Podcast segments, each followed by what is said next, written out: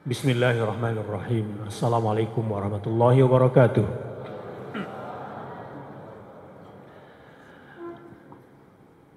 Alhamdulillahil karimir rahman. Allamal Qur'an. Khalaqal insan. Allamahul bayan. Asyhadu an la ilaha illallah wa asyhadu anna Muhammadar Rasulullah. Allahumma fasalli wa sallim wa barik ala nabiyyina wa habibina wa syafi'ina وقاعدنا ومولانا محمد صلى الله عليه وسلم وعلى آله وصحبه وسلم سبحانك لا علم لنا إلا ما علمتنا إنك أنت العليم الحكيم Bapak Bupati, Pak Dandim, Pak Kapolres, Bapak Ketua Majelis Ulama Indonesia di Garut, Bapak pengurus DKM dan jamaah semua, Bapak dan Ibu yang saya cintai.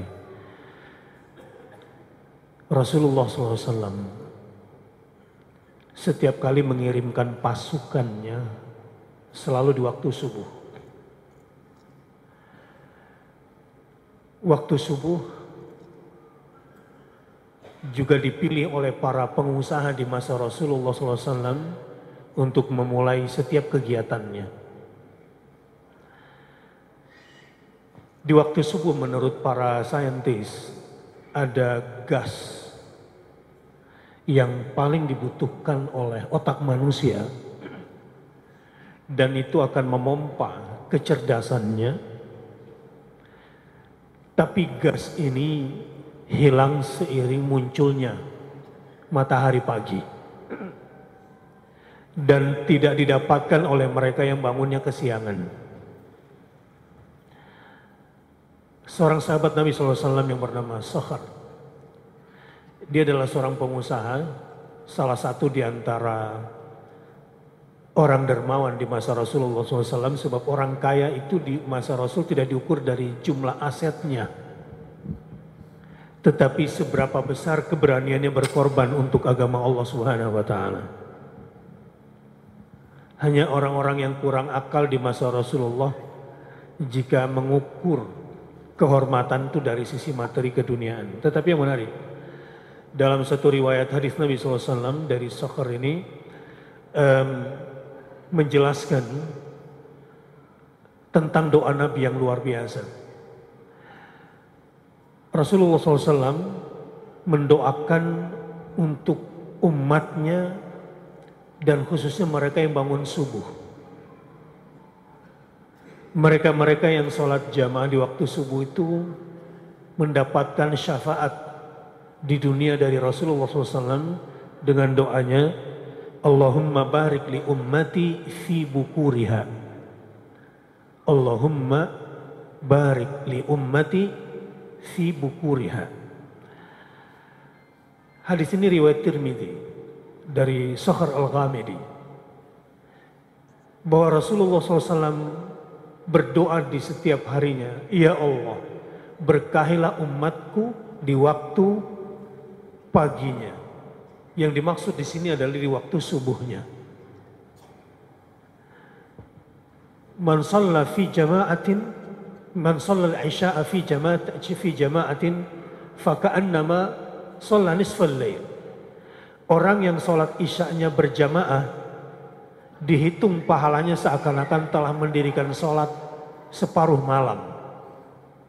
Wa man sholat subuh fi jama'atin faka'annama sholat kullal. Tapi jika dia sempurnakan dengan sholat subuh berjamaah, maka dia dihitung seakan-akan telah mendirikan sholat sepanjang malamnya. Pagi hari ini saya sedang berhadapan dengan orang-orang terbaik di kota Garut hari ini. Inilah Pak Bupati, Pak Dandim, Pak Kapolres, Pak Ketua MUI dan semuanya, para tokoh masyarakat. Kalau mau tahu siapakah orang berkualitas di kota Garut ini, siapa yang sholat subuhnya berjamaah. Ini kualitas. Orang ini diukur dari jumlah sholat subuhnya. Ada memang pameo di masyarakat Israel, khususnya doktrin kaum Zionis, mereka tidak resah. Berapapun jumlah personil pasukan umat Islam, tidak resah. Yang mereka resahkan bukanlah berapa amunisi yang dimiliki oleh orang Islam yang paling dirasakan oleh orang atau musuh-musuh Islam adalah kalau sholat subuhnya sudah seperti sholat Jumat, itu dia takut. Sebab ini menunjukkan standar kualitas umat Islam. Kalau sholat subuhnya sudah seperti sholat Jumat. Kira-kira Pak Ketua DKM di Masjid Agung ini jumlah yang hadir ini kira-kira prosentasenya dibanding sholat Jumat berapa persen?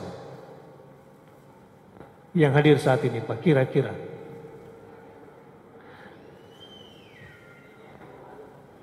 Nah, kalau sholat Jumat penuh nggak di atas? Penuh.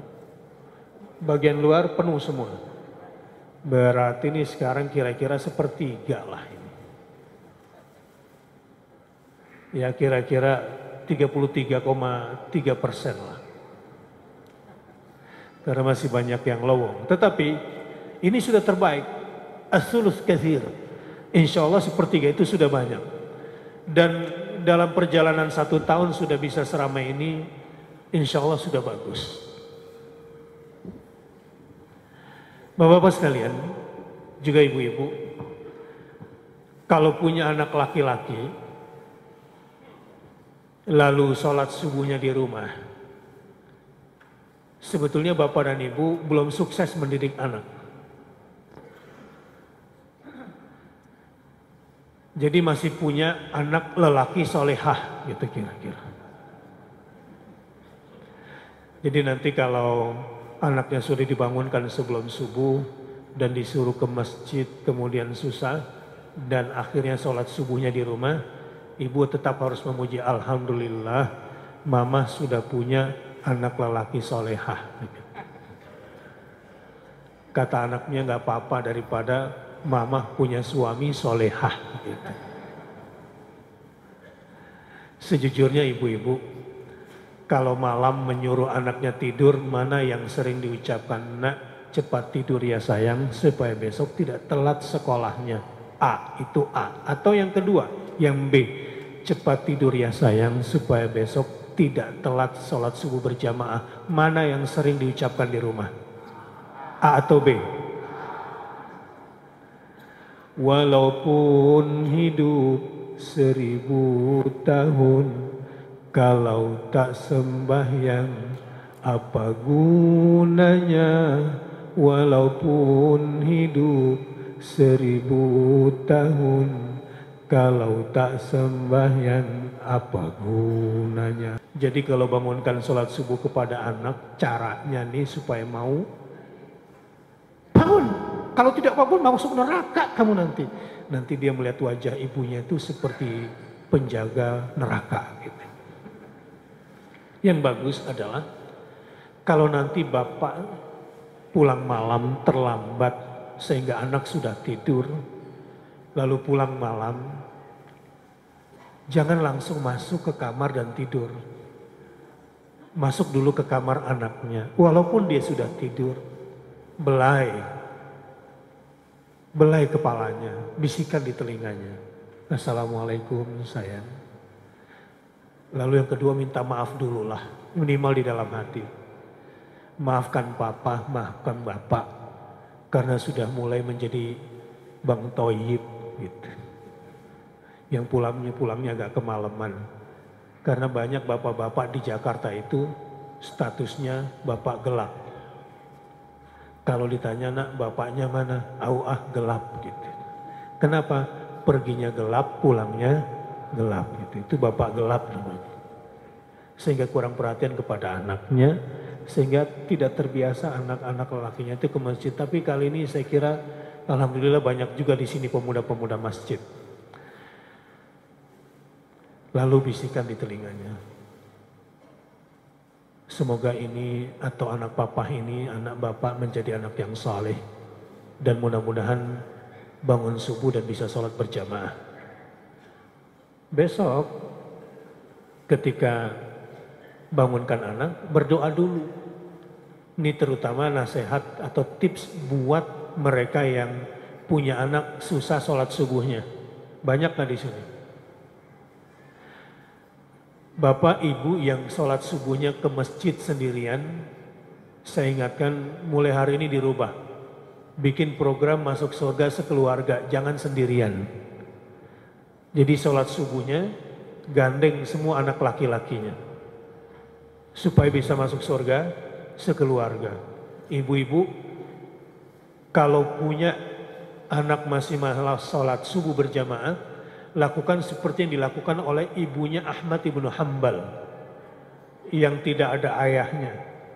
Demi memperjuangkan agar anak laki-lakinya itu selalu sholat subuh berjamaah ibunya lah yang menggendong. Ibunya yang kemudian membangunkan anaknya menemani wudhu anaknya mempersiapkan pakaian sholat subuh berjamaahnya ibunya kalau perlu yang menggendong anaknya ke masjid dan ibunya terpaksa ikut sholat subuh juga di masjid supaya punya anak berkualitas.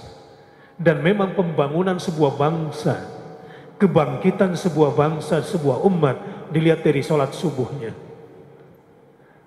Konon sholat subuh berjamaah di Garut ini setelah satu tahun pengurusnya sebetulnya sudah melakukan itu dan di Garut saya yakin sudah banyak sholat-sholat subuh berjamaah di masjid, cuma katanya ada beredar tulisan tentang bangkitnya kembali peradaban di Turki, katanya begitu ya. Itu karena sholat subuhnya, ada gerakan sholat subuhnya. Ya, saya sering bolak-balik juga ke Istanbul. Ya ada sedikit benarnya, ada juga yang enggaknya.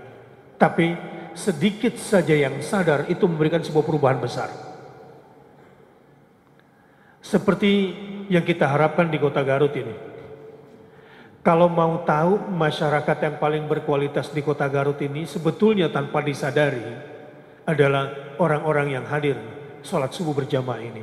Dan orang-orang ini orang-orang yang sehat, minimal sel-sel di otaknya karena selalu mendapatkan asupan oksigen, mendapatkan hidrogen yang paling dibutuhkan oleh otak manusia itu.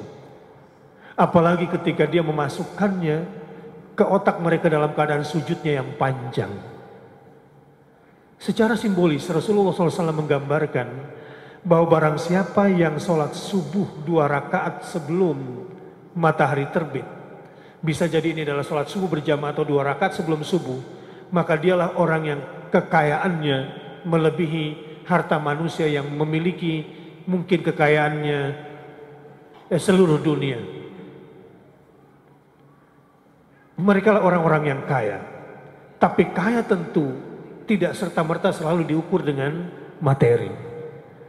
Makanya Masya Allah kalau kebiasaan sholat subuh ini terus di, dibiasakan dan diperbanyak di kampung-kampung minimal masyarakat Garut ini akan mendapatkan keberkahan Rasulullah, keberkahan doa Rasulullah SAW dan itu syafaat yang penting untuk kita dapatkan. Apa doanya?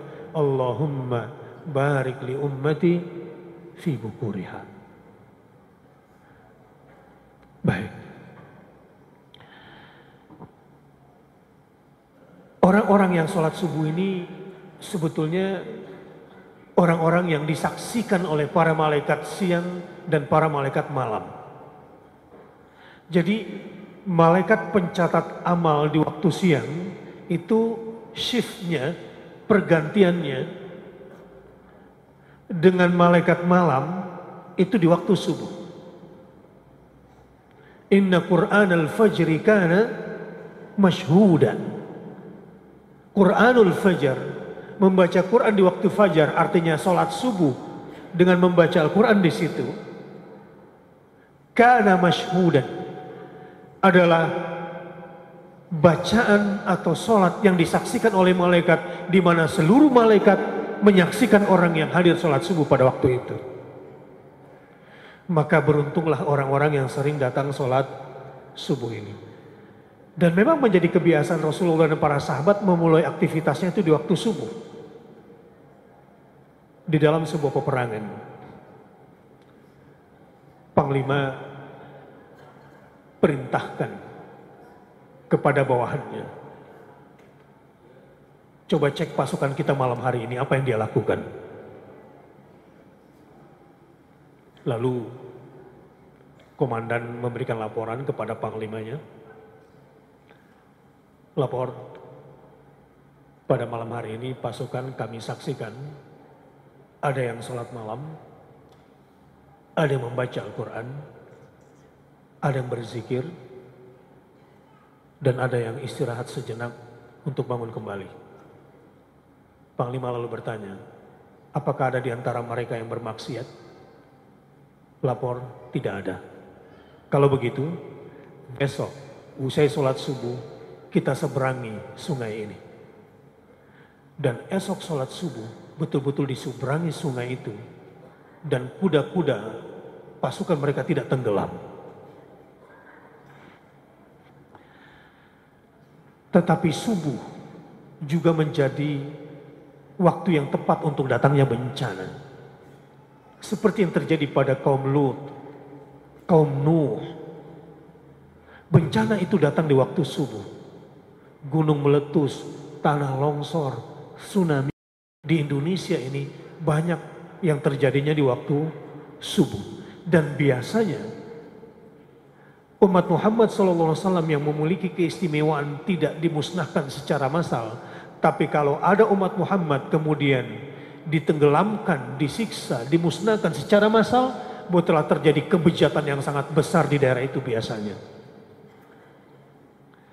Saya tidak ingin menyebut satu persatu nama satu kampung di Indonesia yang ditenggelamkan di waktu subuh apakah dengan tanah longsor, dengan tsunami, dengan gunung meletus.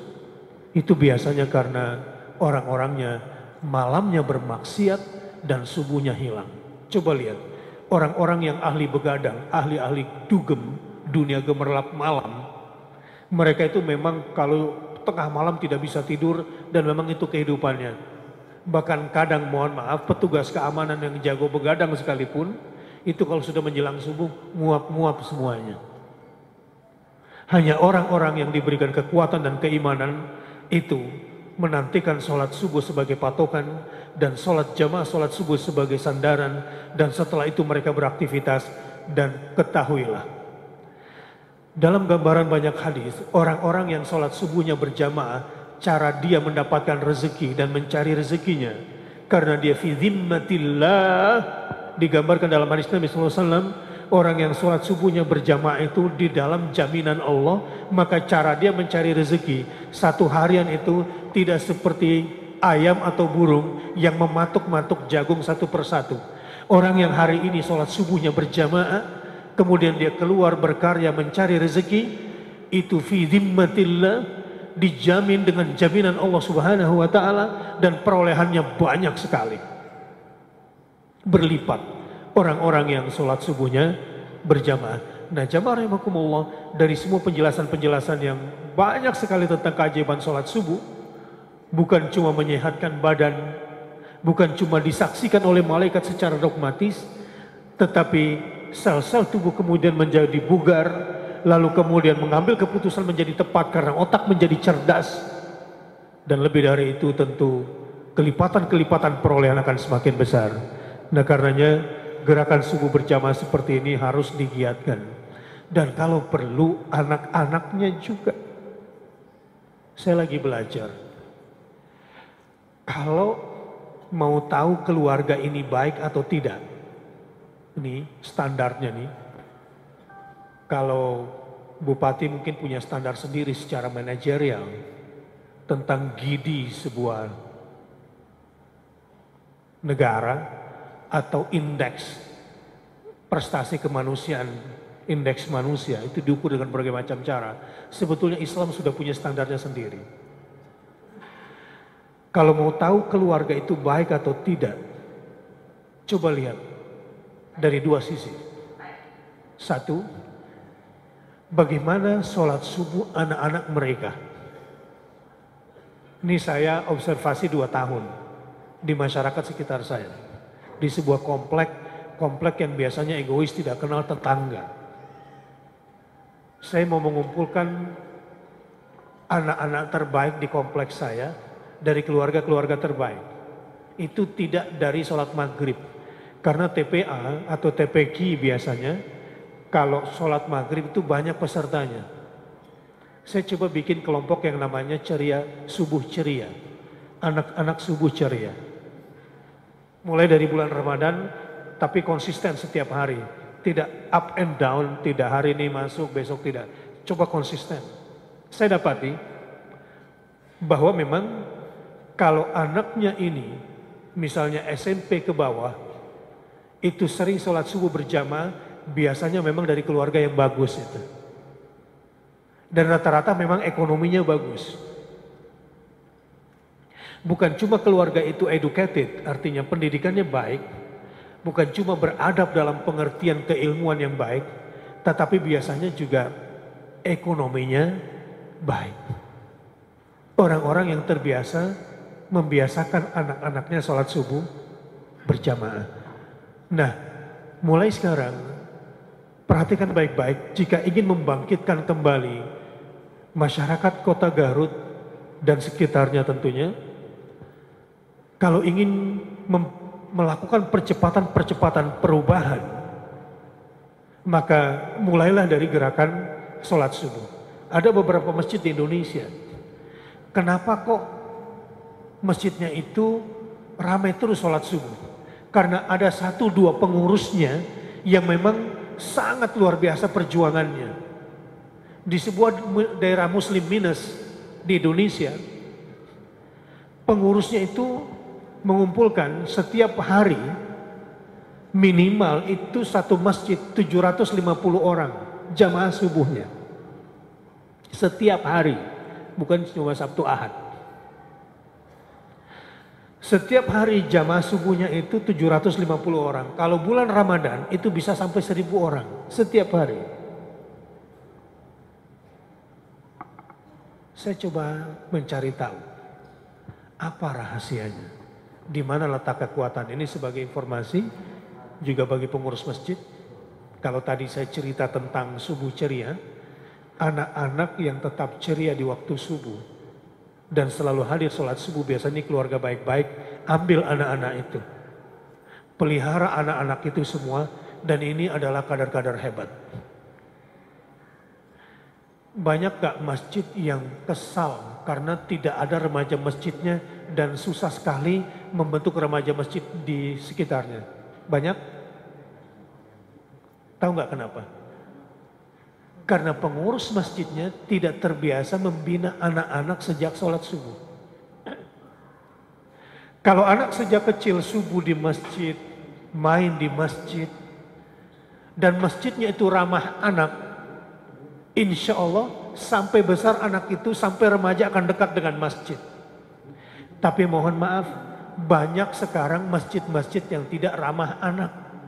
Misalnya ada anak masjid lalu bercanda. Yang namanya anak-anak, semua orang tua di sini pasti dulu sering bercanda waktu sholatnya. Benar? Yang ngomong yang pertama kali melakukannya itu.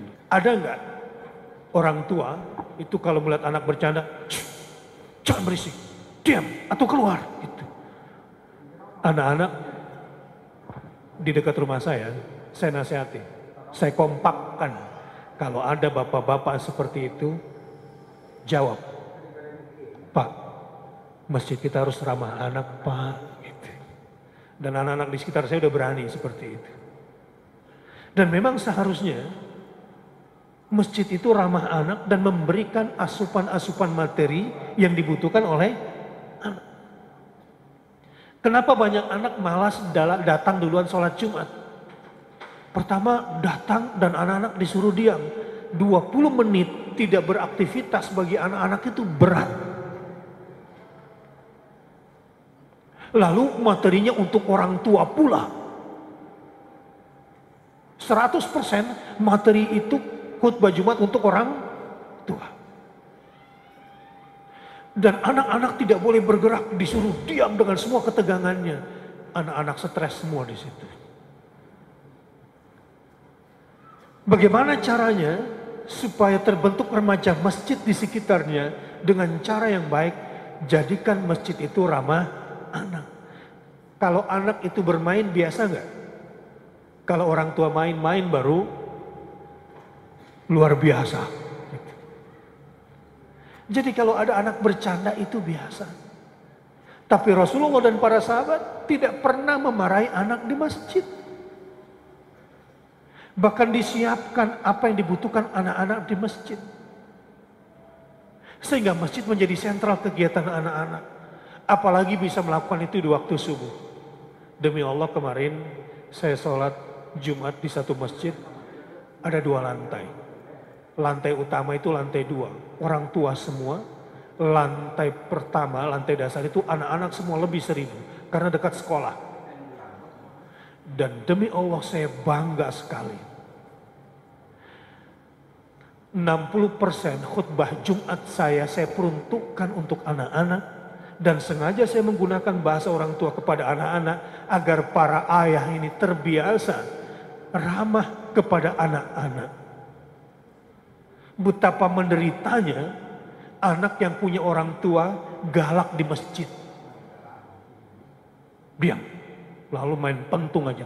Tuh, gitu. Ada orang tua yang tiap hari suka pegang kipas tukang sate itu. Kalau anak-anak bercanda, peletok. Bercanda, peletok. Gitu. Betapa menderitanya punya ayah seperti ini. Dan itu orang yang paling tidak bahagia hidupnya. Dan itu tidak boleh lagi dilakukan.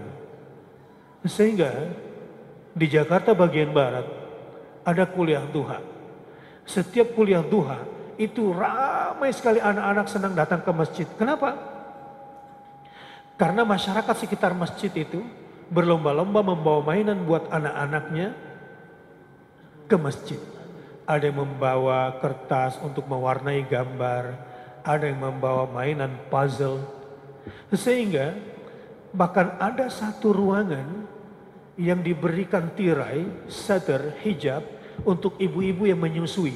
Sehingga tetap bisa mengikuti sholat duha di masjid dan tetap bisa mengikuti kajian duha di masjid. Dan anak-anak mereka juga dekat bersama mereka sehingga mereka bisa memantaunya.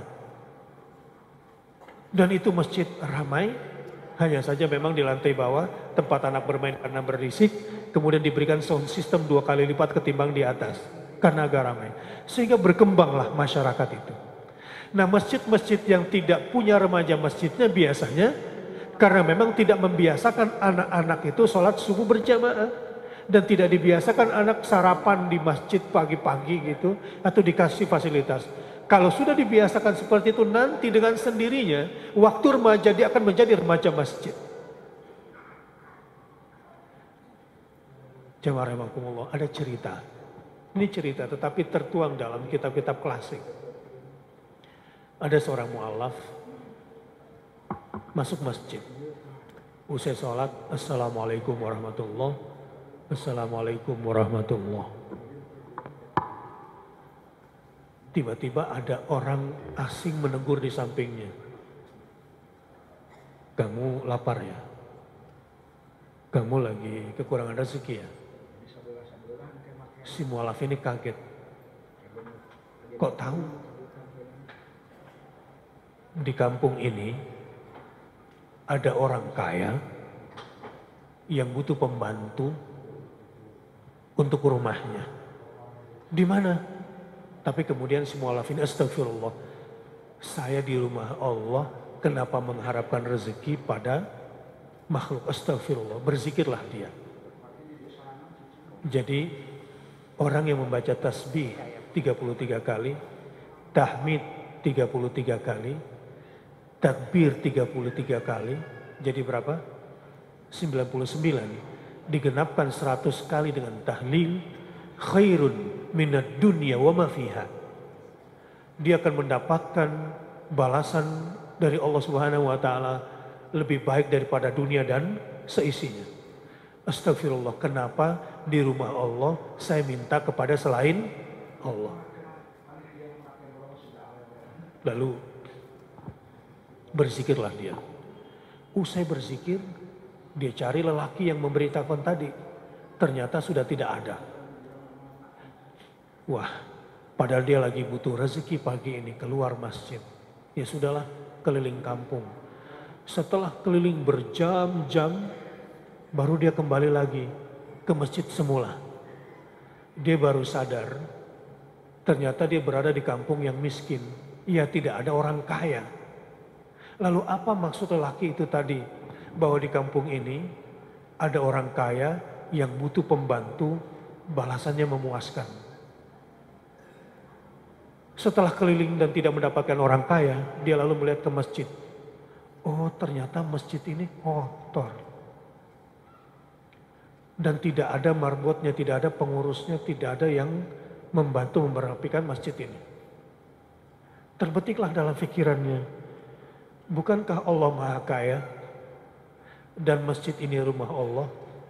Kalau Allah yang Maha Kaya itu pasti memuaskan balasannya. Sudah, dia yakin. Yakinlah dia menjadi pengurus masjid. Saya ini bisa sampai di sini ini karena dipaksa sama papa ini, papa Hussein ini. Ustaz bisa ke Garut? Insya Allah karena saya baru sibuk juga. Tanggal berapa? Ustaz tanggal sekian ya. Saya lihat jadwal dulu. Enggak bisa, harus. Baru kali ini dapat manusia sekejam ini pada saya gitu. Alhamdulillah bisa sampai di sini karena memang untuk menjadi pengurus masjid itu harus progresif nggak akan maju karena masjid ini kan tembok tergantung pengurusnya. Nah ini masjid rumah Allah dan Allah itu maha kaya. Nah si mu'alaf ini tidak punya pikiran yang aneh-aneh kecuali Allah maha kaya, masjid rumah Allah balasannya pasti memuaskan. Dia sabu. Padahal dia lapar. Dan malu pulang ke rumah karena nggak ada penghasilan di bawa untuk istrinya. Dia lap kacau. Ini rumah Allah Allah maha kaya, balasannya pasti memuaskan. Dia sapu, dia pel, ini rumah Allah, Allah maha kaya, balasannya pasti memuaskan. Pintar atau bodoh orang ini? Belum bisa jawab ya. Allah maha kaya, ini rumah, balasannya pasti Wah dipel, ini rumah Allah, Allah maha kaya, balasannya pasti memuaskan. Alhamdulillah sholatlah orang dan bersihlah kemudian masjid ini. Setelah keluar, ini rumah Allah, Allah Maha Kaya, balasannya pasti memuaskan. Dompet kosong, perut lapar. Malulah dia pulang, apa yang biasa dia bawa ke rumah. Jalanlah dia ke rumah, sambil membawa sesuatu kira-kira untuk menghibur istri apa yang dibawanya gitu. Ketok pintu. Assalamualaikum. Waalaikumsalam, waalaikumsalam. Istrinya keluar. Kenapa lama sekali pulang? Sudah lama ditunggu. Ini makanan di meja juga sudah hampir dingin. Bingung dia. Oke, oke, oke, sebentar. Istrinya cepat memburu dia dan bertanya, kamu kerja sama orang kaya ya? Tadi pagi ada utusan orang kaya memberikan sesuatu kepada kita sehingga sekarang kita bisa makan. Jadi hanya sekeping emas yang itu dipakai belanja oleh istrinya. Makanlah. Usai makan, lalu si suami bertanya, eh, mohon maaf, tadi kamu bilang apa? Ada utusan orang kaya. Iya dia datang bawa kepingan emas ini. Terus kamu beli makanan ini semua pakai apa? Pakai keping emas ini loh, kok nggak berkurang? Iya, setiap kali aku belanja, misalnya gandum, ambil saja, nggak ada kembaliannya. Belanja sayur, ambil saja tidak ada kembaliannya. Ambil ikan, ambil saja tidak ada. Sesimpel itu. Kalau Allah hendak memberikan, kesimpulannya begini saja. Urus masjid, sampai sholat subuhnya seperti sholat Jumat. Datangkan anak-anak dan jadikan anak-anak ini ramah datang ke masjid. Sehingga lahir generasi-generasi masjid. Dimulai dari sholat subuhnya. Insya Allah akan bangkit Indonesia dari Garut insya Allah. Jamaah sudah persis jam 6. Dan saya tidak mau terlalu lama-lama. Ya, mudah-mudahan yang sedikit ini menggugah kita semua. Dan insya Allah kalau semua pemimpin yang hadir di sini, saya dengar ada juga anggota dewannya berdoa seperti Rasulullah SAW. Allahumma barik li ummati fi bukuriha. Bupati, Padandim, Pak Kapolres, para ulama, para anggota dewan, semua berdoa kepada Allah Subhanahu wa taala. Ya Allah berkahilah umatku di awal paginya Berkailah umatku agar datang sholat subuh berjamaah. Semua berdoa, Pak. Terlalu banyak yang tidak bisa kita selesaikan di bangsa ini. Tetapi tidak ada yang mustahil dengan kekuatan subuh ini dengan izin Allah Subhanahu wa taala, dengan syafaatnya Rasulullah sallallahu alaihi wasallam. Ketika kita berdoa, akan terjadi perubahan-perubahan besar di masyarakat kita. Hadanallahu wa iyyakum ajma'in. Aqulu qouli hadza wa astaghfirullah li wa lakum. Wassalamualaikum warahmatullahi wabarakatuh. Baik, ada baiknya kalau kita sama-sama menutup pertemuan ini dengan doa atas permintaan pengurus. Bapak sekalian, saya bangga sekali saya lihat dari anggota TNI, dari anggota Polri yang hadir bersama kita. Kalau sudah begini, para anggota, mereka menjadi pelindung dan pengayom keamanan masyarakat lahir dan batin. Lahir dan batin. Tinggal ditambah satu lagi. Kalau ada hafiz Quran, digambarkan oleh Rasulullah SAW, ini mungkin cara pandang sudut keamanannya berbeda dari hadis Nabi SAW. Bahwa satu hafiz Quran itu di satu kampung dia menjadi pelindung untuk tidak ada balak di kampung ini. Maka mudah-mudahan lahir juga satu rumah satu hafiz Quran di Garut ini. Setelah ramai masjid ini di waktu subuhnya, insya Allah akan terjadi perubahan-perubahan besar. Alhamdulillahirabbil alamin hamdan yuafi ni'amahu yukafi mazidah. Ya Rabbana wa lakal hamdu kama yanbaghi li jalali wajhikal karim wa 'azimi sultanik. Allahumma salli wa sallim wa barik ala nabiyyina Muhammad wa ala والمؤمنين والمؤمنات الأحياء منهم والأموات. إنك سميع قريب مجيب الدعوات. يا قاضي الحاجات. اللهم بارك لأمتنا في بكورها. اللهم بارك لأمتنا في بكورها. اللهم بارك لأمتنا في بكورها. ربنا هب لنا من أزواجنا وذرياتنا قرة أعين واجعلنا للمتقين إماما ربنا هب لنا من الصالحين ربنا جعلنا مقيم الصلاة ومن ذرياتنا ربنا وتقبل دعاء ربنا جعلنا مقيم الصلاة ومن ذرياتنا ربنا وتقبل دعاء ربنا جعلنا مقيم الصلاة ومن ذرياتنا ربنا وتقبل دعاء ربنا اغفر لنا ولوالدينا وللمؤمنين يوم يقوم الحساب ربنا أوزعنا أن نشكر نعمتك التي أنعمت علينا وعلى والدينا وأن نعمل صالحا ترضاه وأدخلنا برحمتك في عبادك الصالحين. ربنا أوزعنا أن نشكر نعمتك التي أنعمت علينا وعلى والدينا وأصلح لنا في ذرياتنا وأصلح لنا في ذرياتنا وأصلح لنا في ذرياتنا. إنا تبنا إليك وإنا من المسلمين. ربنا تقبل منا إنك أنت السميع العليم وتب علينا إنك أنت التواب الرحيم يا الله Berikanlah kekuatan kepada pemimpin-pemimpin di Garut ini. Dengan hidayahmu, dengan rahmatmu, dengan kudrahmu, dengan kasih sayangmu, dengan pertolonganmu ya Allah. Tunjukkanlah kepada para pemimpin di Garut ini. Jangan kebahagiaan buat semua rakyatnya. Jalan kesejahteraan buat semua rakyatnya. Jalan keadilan buat semua rakyatnya. Dan jadikanlah mereka pemimpin-pemimpin yang adil. Pelindung-pelindung yang kokoh. Yang mensejahterakan rakyatnya. Ya Allah, jangan kau berikan kepada kami pemimpin yang tidak taat kepadamu dan tidak sayang kepada rakyatnya. Ya Allah, berikanlah kesejahteraan kepada seluruh masyarakat kota Garut dan berikan kepada generasi mereka pemahaman tentang agamamu, kekuatan mendirikan sholat, dan kekuatan menegakkan agamanya. Rabbana taqabbal minna innaka antas samiul alim wa tub alaina innaka antat tawwabur rahim. Rabbana atina fid dunya hasanah wa fil akhirati hasanah wa qina adzaban nar. Wa sallallahu ala nabiyyina Muhammadin sallallahu alaihi wasallam. Subhana rabbika rabbil izzati amma yasifun. وسلام على المرسلين والحمد لله رب العالمين. أقول قولي هذا وأستغفر الله لي ولكم. هدنا الله وإياكم أجمعين.